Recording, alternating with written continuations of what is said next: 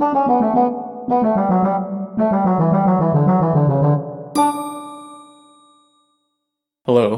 welcome to Small Findings. I'm Jim Kang, an artist and software engineer. Each episode, I bring you information that I feel I've understood well enough to at least explain to you. Unfortunately, I've been away for an entire month. I normally endeavor to bring you an episode each week. A few things have stopped me from doing that. First, I've tried to come up with a better recording setup so that I can deliver more consistent recording quality. I did get as far as setting something up that is going to be more consistent. My setup now uses an old mic and, more importantly, a microphone stand. However, I did not get as far as making the quality significantly better. There's some noise in the recording, and I wasn't able to track down exactly where it came from. The bigger factor, however, is that times have been overwhelming recently, Recent events, like the murder of George Floyd by the police, have been grim, so a lot of my notes are also grim, complex, and incomplete. I have to respect this kind of subject matter, and thus, it's more difficult to properly present it. I've often struggled to write podcast segments uh, and then have trashed them. I did finally end up with some findings for you, however. They are polio, white people closing ranks around atrocities, then and now, and then finally a bit about uh, recent happenings with the Cambridge police. Okay, on to the findings.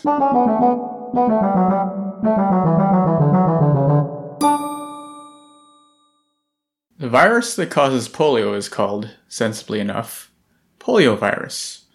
All the viruses seem to use this naming scheme. There's Ebola virus, coronavirus, and alpha influenza virus. The full name of the disease is poliomyelitis. It's famous for causing paralysis in children, which it does by damaging motor neurons, which then cause muscles to atrophy from lack of stimulation.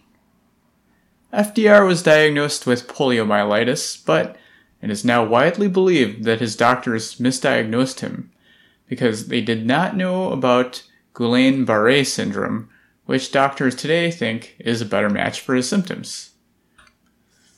Poliomyelitis happens in 0.1 to 0.5% of poliovirus infections. In 24%, um, minor illness occurs. In 72% of uh, poliovirus infections, there are absolutely no symptoms. Polio may have been around since ancient Egypt. There are ancient Egyptian sculptures of people with withered legs. Wikipedia notes that it was first recognized as a distinct condition in 1789. The epidemics of polio, however, did not start until the first half of the 20th century. Before that, there was this bootstrapping effect that kept most people safe. The key was this constant exposure to the polio virus. The way it worked was this. At some point in history, a woman got the polio virus but survived it. She then had polio antibodies, which would stop the polio virus from causing her harm. Then she had a baby, during pregnancy, she transmitted her antibodies to the baby, which would stay with it for the first few months of its life. The baby was then exposed to the poliovirus, but the maternal antibodies within it prevented adverse effects of the poliovirus from harming the baby. The baby used this time to develop her own antibodies. And then that baby grew up and had its own baby and the cycle would continue. And the cycle did continue for centuries. You may be wondering why the antibodies from the mother were still good by the time she gave birth if she developed them as a baby herself. That's a long time. And the coronavirus, after all, has developed a few different strains over the course of just a few months. The poliovirus is an RNA virus like the coronavirus. The way the RNA viruses replicate is by creating negative copies of their RNA and then using those negative copies as templates for the actual replicants. Mistakes can be made when creating these sets of copies. But the less stuff you have to copy, the fewer mistakes you'll make. It's just like, you know, they say in programming, there's no bugs in the code you don't write. Coronaviruses are the largest RNA viruses, whereas poliovirus is widely regarded as the simplest significant virus. I know that from Wikipedia, and that that particular statement had a citation in it, so it's probably good. Um, despite uh, the subjective terms like what's the simplest, we do know that uh, the poliovirus is 7,500 nucleotides long, or 7.5 kilobases. For comparison, the current, the current pandemic coronavirus, SARS CoV 2, or SARS CoV 2, is 26 to 32 kilobases long. So there are fewer mistakes in replication, otherwise known as mutations. And that's probably why antibodies are good for a generation. The polio antibody cycle was broken in the 20th century by clean water supplies and good drainage systems. You see, poliovirus is usually spread through fecal matter entering the mouth. That's right, poo in the mouth, usually by way of water or food. Once stuff started getting washed properly, less fecal bacteria got into babies' mouths, and thus many babies never got exposed to the poliovirus while they still had their mother's antibodies. And these babies never developed their own poliovirus antibodies. These babies grew into children that were then susceptible to the poliovirus. This is a weird case in which better sanitation, which prevented all sorts of other diseases, was worse for this one special case. The US had its worst polio epidemic in 1952. There were 58,000 cases and 3,145 deaths. By comparison, in the first half of 2020, the US has had at least 100,000 deaths from the coronavirus.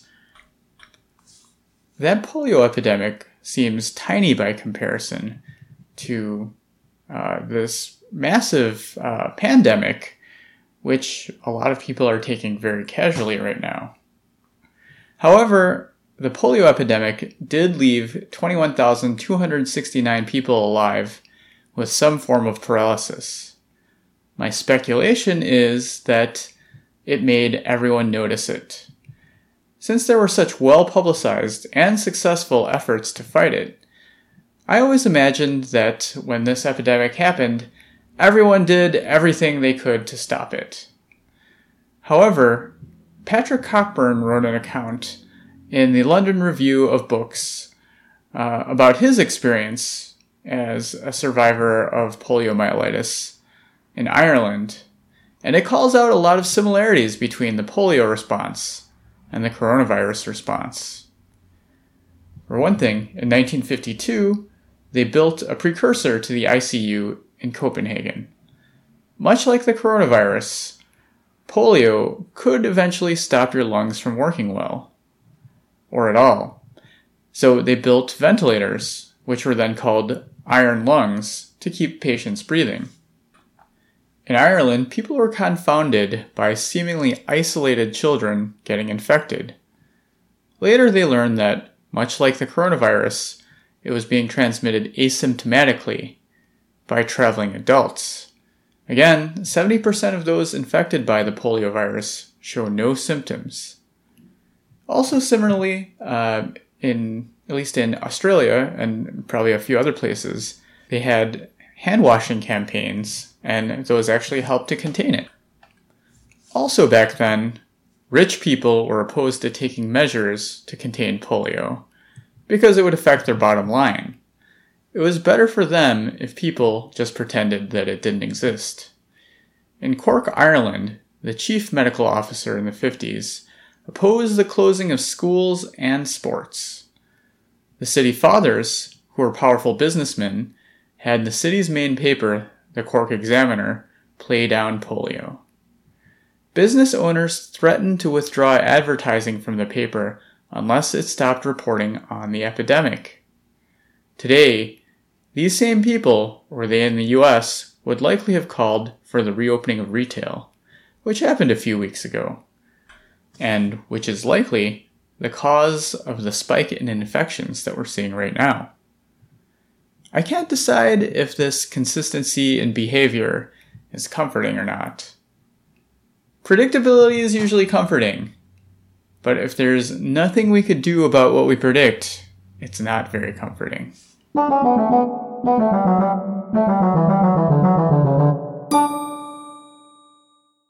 Here are some unfortunately grave findings about how white people defended racist atrocities 60 years ago and how they do it today. In 1955, Emmett Till, a 14 year old black boy, was accused of sexually harassing a white woman. He was then mutilated and murdered by two grown white men. The murderers were judged not guilty. After the trial was over, they knew that they could stay out of jail and they had protection against double jeopardy from the Constitution. So, the murderers then admitted openly to a magazine that they had committed the murder. Later, the woman who had testified that Emmett Till had sexually harassed her uh, admitted that her testimony was false. She had made up at least part of the story. One of the murderers gave a, dis- a thoroughly disgusting statement to the magazine, stating that he committed the murder to keep black people in their place. This much I had known about. However, until recently, I did not know about the local government and media response to this. And these are details that are not hard to find. Uh, they're in Wikipedia with citations. Initially, white media in Mississippi decried the murder, as did the governor and the deputy sheriff. Governor Hugh L. White asserted that local authorities should pursue a vigorous prosecution. Once national attention arrived, however, white media in Mississippi changed its tune. They falsely reported riots in the funeral home in which Emmett Till's body was received. Emmett Till was from Chicago, and that is where the funeral home is. They printed rumors of a planned invasion by blacks and northern whites. Today, white supremacists on social media whip up fears of black protesters entering white neighborhoods to disastrous effect in places like Bethel, Ohio. Back in 1955, the sheriff had positively identified Emmett Till's body so that investigations could go forward. After national criticism of Mississippi, however, he reverted his positive identification and he claimed that the body had been planted by the NAACP. Here in 2020, in Satilla Shores, Georgia, on February 23rd, Two white men in a pickup truck confronted and shot a black man, Ahmaud Arbery. Ahmaud Arbery was jogging. A third white man who recorded the killing was and was involved in hunting Arbery stated that he heard the shooter call Arbery a racial epithet after shooting him. Satilla Shores is a small town that is mostly white people, and Ahmaud Arbery is from a neighboring town. One of the white men was informally deputized by the police. Officer Robert Rash, an actual police officer, texted the owner of a construction site to call on Greg McMichael, the older of the two men with guns that uh, shot Ahmaud Arbery, and he told him to call on him if he spotted somebody on his site. Greg McMichael is a former police officer. No arrests were made for two months, this is far slower than Mississippi's reaction to the murder of Emmett Till 60 years ago. Till's murderers were at least arrested for kidnapping the day after they committed their murder. Of course, the complicating factor in Arbery's murder is that one of the murderers was a former police officer, as we've said. If a former police officer had murdered Till in 1955, there might not have even been a trial or any attention from the white media. White people in many communities today understand them as enforcers of a social order that favors white people. In 1955, this view of the police was more universal. Today, police officers uh, can kill black children like Tamir Rice without uh, seeing any sort of uh, criminal consequences. So I think that in 1955 in Mississippi, it's quite possible that a former police officer killing a black child would just go unnoticed. Here in 2020, when reporters came to Satilla Shores to ask about the killing of Ahmaud Arbery, residents reacted with hostility and denial. They were much like the Mississippians of 1955 after uh, Mississippi received national criticism. Here's an excerpt from the daily episode about the killing of Ahmaud Arbery, which is worth listening to in full. I pulled up and parked my car near the McMichaels home. This is the home of the two men who uh, chased Ahmaud. And almost as soon as I parked, a woman came out and she started asking me what I was doing there. And I told her, she told me she had called the police on me and she told me she was armed. Wow. You know, uh, I think there was just a lot of tension in the neighborhood mm-hmm. and people were suspicious of my presence there. One very angry woman drove up to me as I was just walking the street and asked me repeatedly what I was doing there in a pretty hostile way. I came across another couple and they had already made up their mind that Ahmaud Arbery deserved what he had gotten. However, the rest of the state of Georgia, including the voter suppressing governor and the state's attorney general, condemned the killing and called for an investigation. In Satilla Shores, which again is a small town with a population of 421. There was at least one house with a yard sign that read, We run with Maud in support of Arbery's family. So there is progress in terms of white people closing ranks around an atrocity in order to maintain a social order that favors them. Just a disappointing amount of it. Here are some local findings about the police in my town, Cambridge, Massachusetts. Back in May of 2020, the Cambridge Police Department got in trouble for tweeting in reference to uh, U.S. Representative Joe Kennedy III, um, and also obliquely uh, about Senator Ed Markey. They they tweeted, "quote Another liberal fucking jerk who just happens to be better than the clown he's running against. Sad for us. The uh, individual behind that uh, tweet from the official Cambridge Police Department Twitter account was Police Superintendent Jack Albert. It's unclear what disciplinary action was taken. Here's what they said uh, what the police department said. Superintendent Albert is subject to disciplinary action per department policy and procedures. Pursuant to Massachusetts general laws, the department would be restricted from disclosing any specific disciplinary action involving such personnel matters. Rest assured, the Cambridge Police Department remains committed to providing the very highest level service to our community and will work tirelessly to restore any trust that may have been broken as a result of this unfortunate incident. More than a month later, at the very least, Superintendent Jack Albert is still employed and still police superintendent. About a week later, on May 11th, two members of the Cambridge City Council asked what disciplinary measure was taken against Albert. In response, City Solicitor Nancy Glowa told them that they cannot be told. She argued that the council does not have the right to ask about disciplinary actions about employees that are under the city manager's jur- jurisdiction. So the police department is under the city manager uh, in Cambridge, and the city manager is appointed by the city council.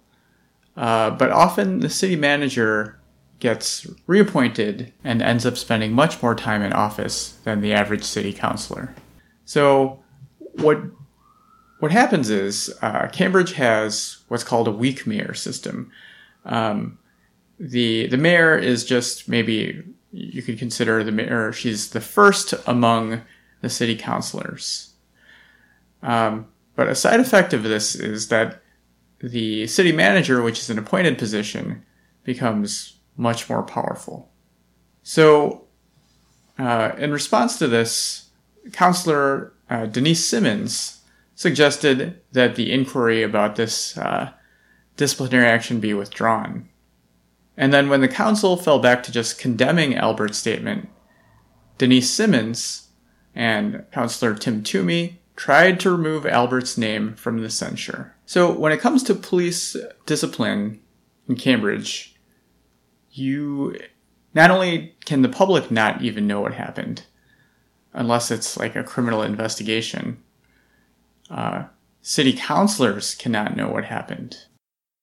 After the public execution of George Floyd by a Minneapolis police officer and brutal attacks by the police on protesters that were protesting that killing, on June 14th, Cambridge discussed defunding the police like many other cities in the United States. Councillor Denise Simmons and Police Commissioner Bard, who are both black, became extremely angry about a motion to redirect $4.1 million in funding away from the police.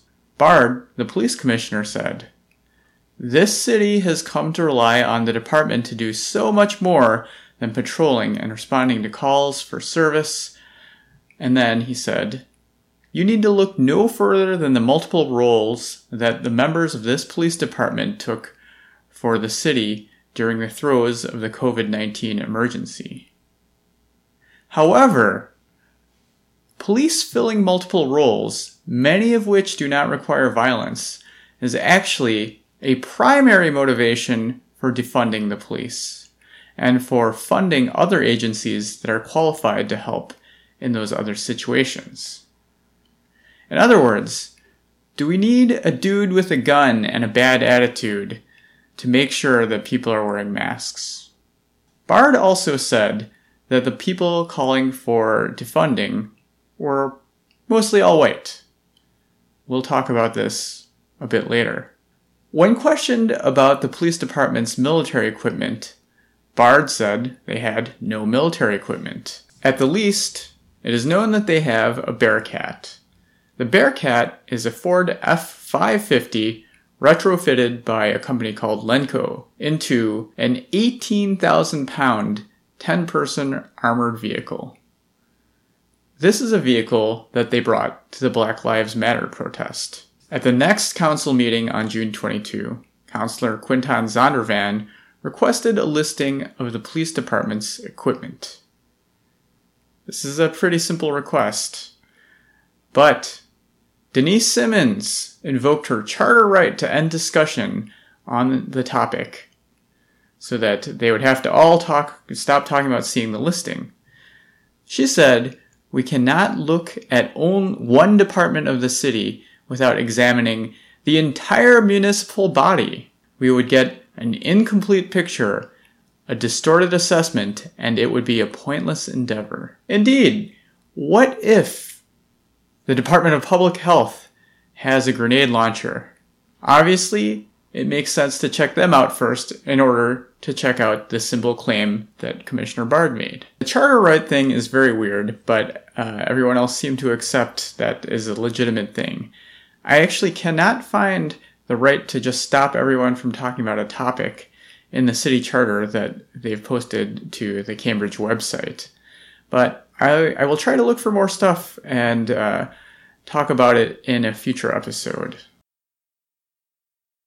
The following week, on June 20, the Saturday after Juneteenth, 2,000 people marched to defund the police. For Cambridge, that's a very large march. It's about 2% of the population of the city. Contrary to what Bard was saying about calls to defund the police coming from just white people, there was a strong showing by black people and people of color. The organizer was black, and most, possibly all of the speakers, were black. In the end, the city council made a compromise to redirect $2.5 million away from the police budget. The police still get $62 million for 2021. Thanks for listening. Have any findings you want to share? Have any comments you want to make? If so, email smallfindings at fastmail.com. That's F A S T M A I L.com. I'll try to be back on Monday, the 6th of July. See you then.